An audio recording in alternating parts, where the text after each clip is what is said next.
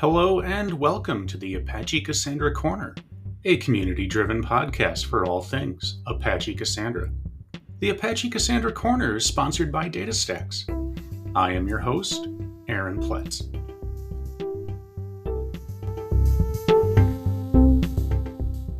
Well, hello everyone. Uh, welcome to the show. I'm here today with uh, Derek Chen-Becker, and Derek is a senior engineer with AWS. Derek, how are you doing? It's so good to have you on the show. Doing really well. Really excited to be here. Oh, excellent, excellent. Well, um, why don't you start just by telling us a little bit about yourself? Um, yeah, so uh, I'm a I'm a senior software engineer here at AWS. Um, I've been at AWS about five and a half years. Oh, wow. Before that, I was at a bunch of startups here where I live in Colorado. Mm-hmm. Um, and then before that, I was a network engineer actually for ten years.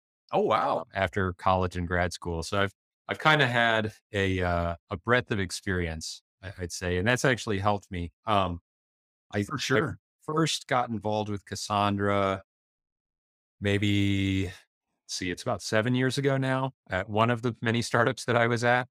Um, I basically inherited uh, a decent sized cluster that someone had set up for analytics jobs Okay. Um, I was able to to keep that running and and kind of get it in a better place than it was when I inherited it. Um, but I, I was using it pretty heavily for maybe two and a half, three years, uh, and, and got really interested in how Cassandra worked and how you know distributed databases worked, and um, kind of my network, my networking background um, has always made me interested in how you deal with distributed communication and distributed systems. So um, it's been really cool to learn about it, um, and and really exciting to to see how much progress has happened over the last you know seven years. Yeah, for sure, for sure. You know, that, that's a good point that you bring up. That it's an interesting career path that you have. I don't, I don't know too many folks who, you know, kind of come into the uh, the Cassandra world, you know, with a just like like a pure network admin kind of background. That's that's very unique. I think. You know, you look at a lot of other folks, it's like they're, you know, mostly like software developers or DBAs or some combination thereof, and then wow, yeah, network engineer. That's awesome. Yeah, I I actually have a CS degree. I got my bachelor's and my master's in CS, and so I'd always been interested in programming, but it was the networking stuff that really really interested me. Um, and what happened was, you know, I was I was at this job as the network engineer for like ten years, Yeah. and we were building a really really large scale uh, VPN system. So this is like early 2000s when broadband was just becoming a thing, Oh, right, right. and we ended up with about 3,000 sites. Whew. And um, to put it mildly, the management software that came with the the hardware units we were using was not very good. And so I ended up kind of getting back into programming by writing a whole bunch of tools for monitoring and maintenance and deployment of all these little network devices that we're putting out in stores. Gotcha. Gotcha. Um, and that's that's actually how I got involved in kind of the open source community. Mhm. Um, as part of that, like around 2007 was when the Scala programming language was really starting to come up. I wouldn't say it got big because I don't think it ever really got big, big, but um, it was big enough that I started getting involved with some web frameworks and helping out. I, I ended up actually contributing to the Scala standard library a little bit. Wow, that's cool. Um, but the networking from that open source group actually is how I started getting involved with startups here in Colorado, is because a lot of the people that I met online, I didn't realize, but they were here in Colorado. And when they started looking at these um, projects uh, to to build a startup around, you know, they kind of reached out and said, "Hey, would you be interested in this?" Mhm. Um, that's that's kind of how I've had this this kind of I'd say meandering career path. I I don't think I've ever really directed my career it's just kind of fallen into place uh, for better or worse. Um, Sure, sure. Oh, that's that's awesome. So, of course, between the uh, you know the the network job you just mentioned and your your current position, you you've worked with a lot of like like large scale deployments. Um, what would you say is the uh the, the biggest challenge that you've come across in with uh, something like that? I think my biggest challenge is um, I'm a very optimistic person. Like I'm I'm the one that always thinks we're gonna figure out a way to make it work, that Mm. this is all gonna go right. And I think the challenge is when you start to work with really large scale systems, um, even those one in a million uh, events happen pretty regularly, right? And it's I wouldn't call it being pessimistic about the system, but I think it's it's been a challenge for me to be more guarded and more realistic about failure modes and trying to like think through all the possible ways that things can go wrong, you know. Right. Um Right. I've seen all kinds of problems, you know, like I said, when you're doing like a hundred million of something per second, the one in a million events are happening a hundred times a second. That's right. A Um, good way of looking at it. Yeah. and you know, and you you talk about fleets that are thousands and thousands and thousands of hosts, you know, hmm a bad NIC is going to happen, right? Hard drives crash all the time, you know, hosts get all kinds of weird stuff.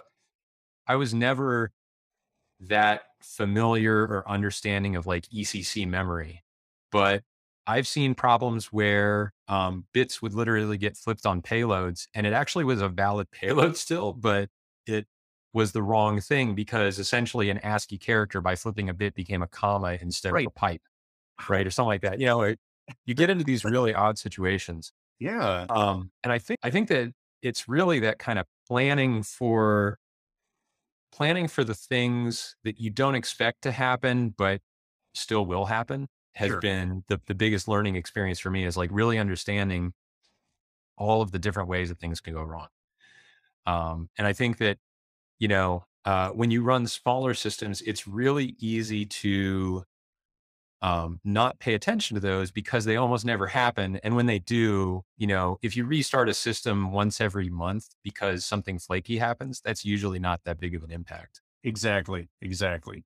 And You're you're watching thousands of those things. That's that's not feasible for you to keep on doing and doing. Absolutely. Yeah. Yeah. And I think, I think that kind of mentality um, has kind of driven some of the design decisions that have happened in Cassandra. I know there, there are different ways to solve it, but I think like in particular, like repairs, write? And the idea that we're going to expect a right to fail somewhere, or we're going to expect things to time out. And here's how we've like built into the system a way to to deal with it. Uh, is is a really interesting aspect of how Cassandra has been put together. Oh, for sure. For sure. You know, to to be honest, this uh this reminds me a lot of the conversation I had um during ApacheCon with uh, with Chung and Jordan from from Netflix, you know, about um, you know, how they were kind of talking about, you know, some of the some of the special um like adjustments they've had to make to some of the delivered Cassandra tools, you know, like expanding things out in nodetool to kind of get, you know, to get them to do special things for their for their case. And it's like, you know, when you start working at that big of a scale, you know, you you really end up developing tools that that help you work with it eventually, no matter how big your team is. But the cool thing about this community anyway is eventually those tools kind of make their way down, you know, to folks who never would have thought of a need or a reason for for something like that. But it was found by somebody who worked with incredibly large scale and ultimately everyone benefited from it. Um, Yeah, I, I think that's a really good point. I think that um, you know the participants in the Cassandra open source community who are really kind of pushing the boundaries and the limits mhm, of how you operate it um, are are really contributing back uh, some significant improvements. I think that absolutely. you know without without pushing those limits, you don't really know where you need to fix problems or where you might have something that's suboptimal. Something that works when you have ten nodes may not work very well at all at a hundred or a thousand. That's right. So, That's right. Yeah. Yeah. So now, Derek, of course, gave a, a really good talk at um, ApacheCon in New Orleans a, a few weeks ago. Can you tell us a little about that? Yeah, you know, um, like I said, I'd I'd gotten involved in open source kind of early-ish on in my career. Yeah. And I I really enjoyed the community around how open source worked, you know, kind of that collaborative process. Um, and I feel like uh, Cassandra, like I said, I'm really interested in just from like a, te- a technology and a design and how it's been built. So Right. I was I was really looking for an opportunity to be able to give back. You know, um, I'm I'm always trying to figure out ways that I can uh, kind of transitively pass through my good fortune for where I've ended up. Um, and so, you know, when I when I came into it, you know, I had I had maybe dabbled a little bit in the in the Cassandra code base and, and things, you know, maybe seven years ago when I first started working with it. But Right. you know, at, at a startup, you have to wear many hats, and I didn't have as much time to to devote to it, and I didn't have as much understanding of how the system worked. Now, now that I'm a little bit more mature in terms of my understanding of distributed systems and I have a little more time that I can carve out for it, um, I really want to be able to contribute back. And the other thing that I that I'm thinking about, and I'm uh, hoping this is kind of communicated in talk, is I think when it comes to open source contribution, you know, everybody tickles their own itch, Right. so to speak, you know, for for what they want to contribute to. And I think that there's a lot of interesting work being done around, you know, the the algorithmic side and the operational side.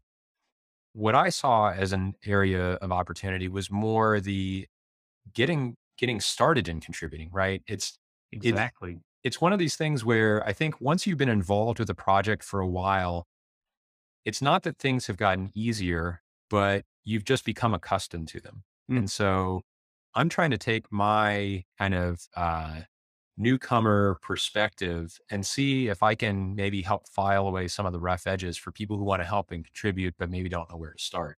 Exactly. Yeah, but I think that, you know, o- overall, my my biggest thing is I want people to be as excited about contributing as I've been. I think that, you know, I would not be I literally would not be in the job I'm in today if I hadn't gotten involved in open source because the open source stuff got me into startups. Right. startups is actually how I, how I got my foot in the door for my current job because my the manager that hired me here at, at uh, AWS was actually a previous colleague at a startup, and he knew that I could work remotely. Okay, Oh, okay. so so yeah, I think that um, I want to I want to make it easier. It, I don't think it's ever going to be simple for someone to contribute. Sure. You know, it is it's it's a complex database. There's a lot of stuff going on, but looking for opportunities to reduce that impedance when people want to get started or figure out how things going, and make it easier for people who are mentoring to guide people and not have to be maybe as hands on as people have had been in the past. Right. Right. No, that's that's a really good. And you know, I I love your point about um how how everyone kind of you know when they contribute they kind of scratch their their itch that they have. My contributions to the project actually started um 2015. I was also working at a, at a startup at the time, and I was running a Cassandra cluster at at this startup, and um you know I was logged in.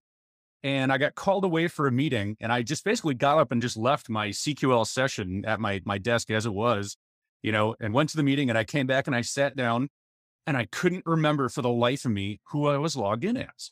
Um, because I, you know, I, I had my own account, but you know, I, I also like created a, a privileged, like, you know, I think I just called it like cast DBA or, or something like that, you know, privileged account, you know, to do schema changes and, and whatnot. And I sat there pro- for probably a good two minutes, like, wow, is I cast DBA? Wow, I have no idea. So I ended up logging out and then doing an up arrow. Oh, yep. Okay. I was in as myself. Right. Yeah. And I'm like, okay, all right, whatever. All right, no problem.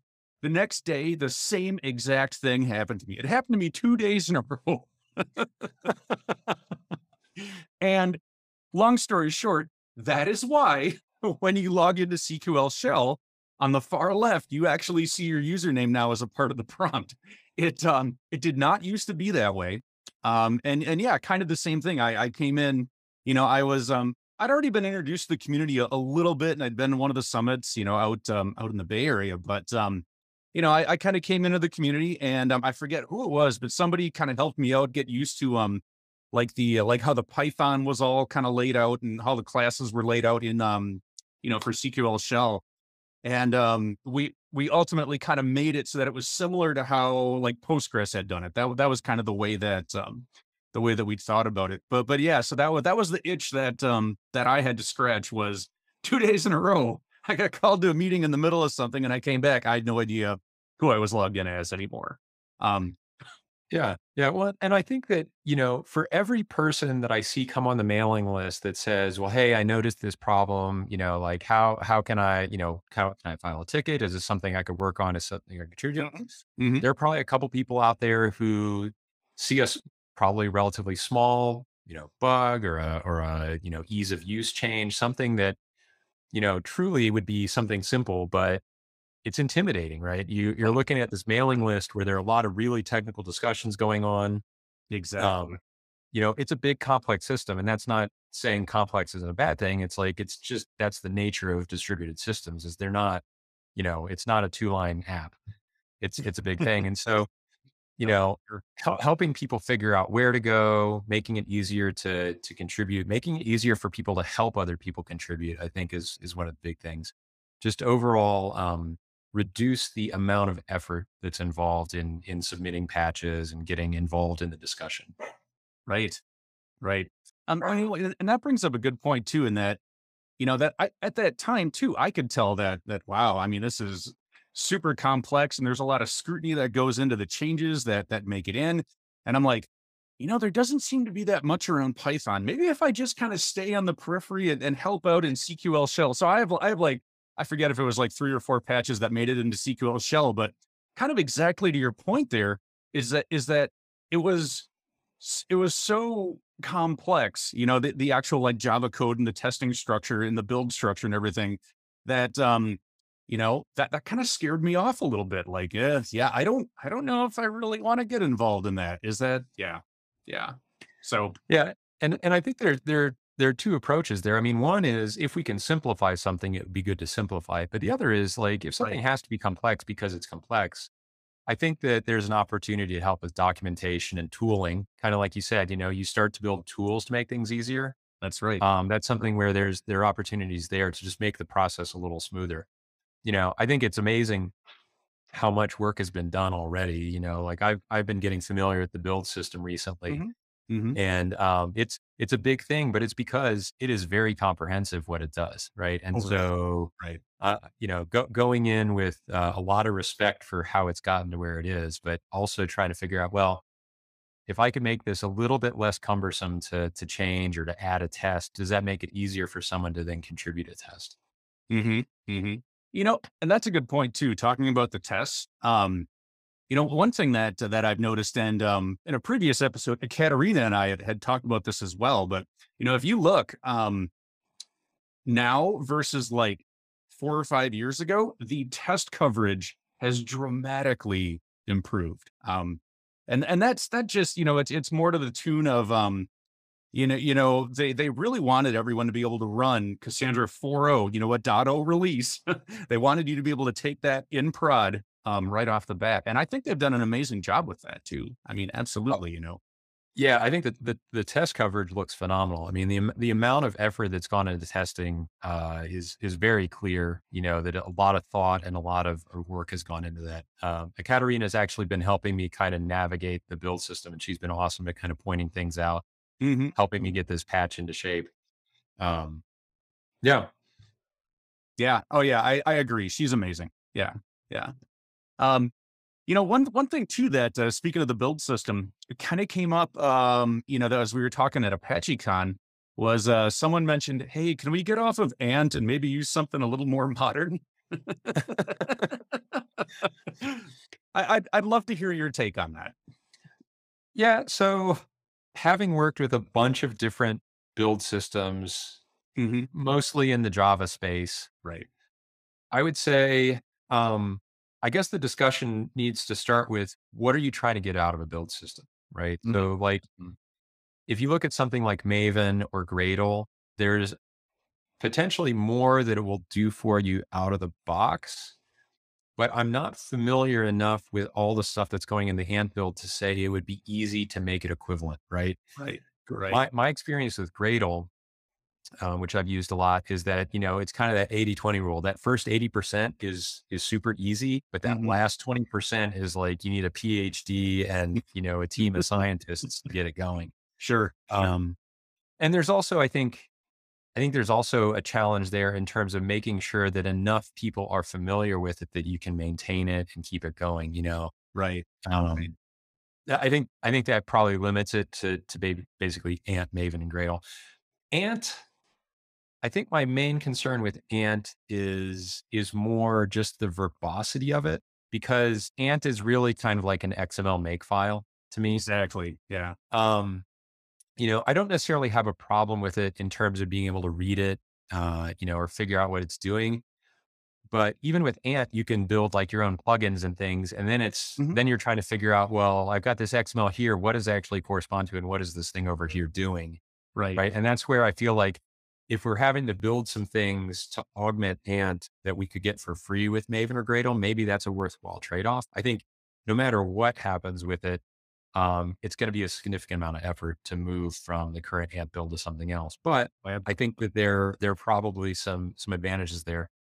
um, particularly in dependency management. Mm-hmm. Um, Mm-hmm. the thing that worries me right now, mostly about the Ant build, is that we have like jars checked into the repo. Oh, right, Which, right. um, in in addition to making it, you know, going back to the whole impedance mismatch, it makes it take a long time to check out the Git repo if you want to check it out because you're pulling down like megs and megs and megs of jars. Mm-hmm. But also just from a uh, you know management standpoint, it means well, yes, it's self-contained, but it's also a little bit clunky because no other system uses that. And that's not to say Ant Ant can use Ivy, Ant can use some other dependency management plugins if that were Mhm. kind of a transition step.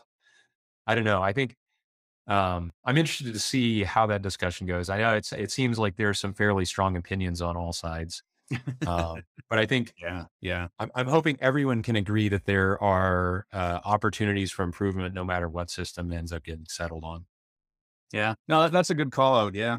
Yeah. Um, I, I know that, you know, I've, I've used Gradle and Ant a little bit, but I, I've mostly been, mostly been Maven. Um, and I know that one of the, the criticisms that Maven gets is in its dependency management. That's that, you know, a lot of times it can, it can kind of lead to, lead to some issues, some chicken before the egg scenarios. Um, but, uh, but yeah, you know, I, I have to wonder, um, I haven't heard a whole lot about Ant lately. Is there still is there still active development being done on it? I don't know if you know or not, but I don't I don't know off the top of my head. It is an Apache project still, so I'm assuming that Oh, some work okay, being done. okay. But um, yeah, I don't I, I haven't heard of any like new whiz bang features coming out for Ant. I think it was Right. you know, for, Right. from my experience, Ant was like stable for usage like 20 years ago. So yeah, um, yeah, that might Wow. be in like maintain mode now. Yeah, I I don't know. Yeah, yeah, that that could be it. Um, yeah, it's it's interesting. You know, uh, I I am a little guilty of change for change sake. Sometimes that's why I got into Scala. Currently, I'm doing a lot of Rust because I like it.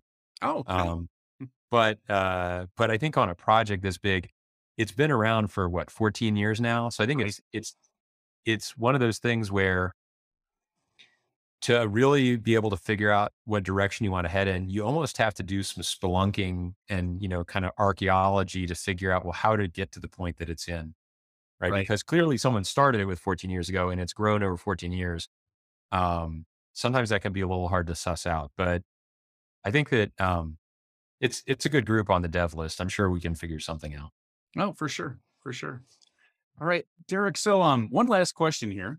Um, so obviously, you know, like we kind of covered your your talk at ApacheCon was about um, you know, the code base and you know, getting some better documentation, maybe to help some of the newer folks. You know, if if there was something you could say to someone who's interested in contributing to the project for the first time, what would that be? So if I have one thing to say to someone who is interested in contributing but weren't sure, you know, how how they can or what they'd be able to do, I would say just get on the de- on the mailing list or get in a Slack channel and ask. If you don't know specifically that there's something you want to work on, ask for someone to to point you at some tickets. Right. Um, there there are a lot of tickets tagged low hanging fruit that I think are good opportunities for people to to work on. You know, the community's done a good job of triaging things Yep, for and, sure. and the community does a great job with helping people. Um, you know, it's a very welcoming community from my experience. Um, you know, people are super, super helpful. Um, so I would say don't don't be afraid. If you've ever wanted to contribute to open source, there's probably something you could help work on. And uh, every every little bit makes Cassandra a better project. Absolutely. Well said. All right, Derek. Hey, thank you so much. Um, I, I know you're super duper busy, and I'm so glad you took the time to, uh, you know, have a conversation with me. And uh, and yeah, this has been great. So thank you.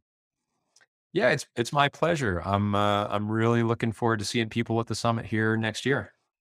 All right. Okay. Hey, thanks everyone. Have a good day. Cheers.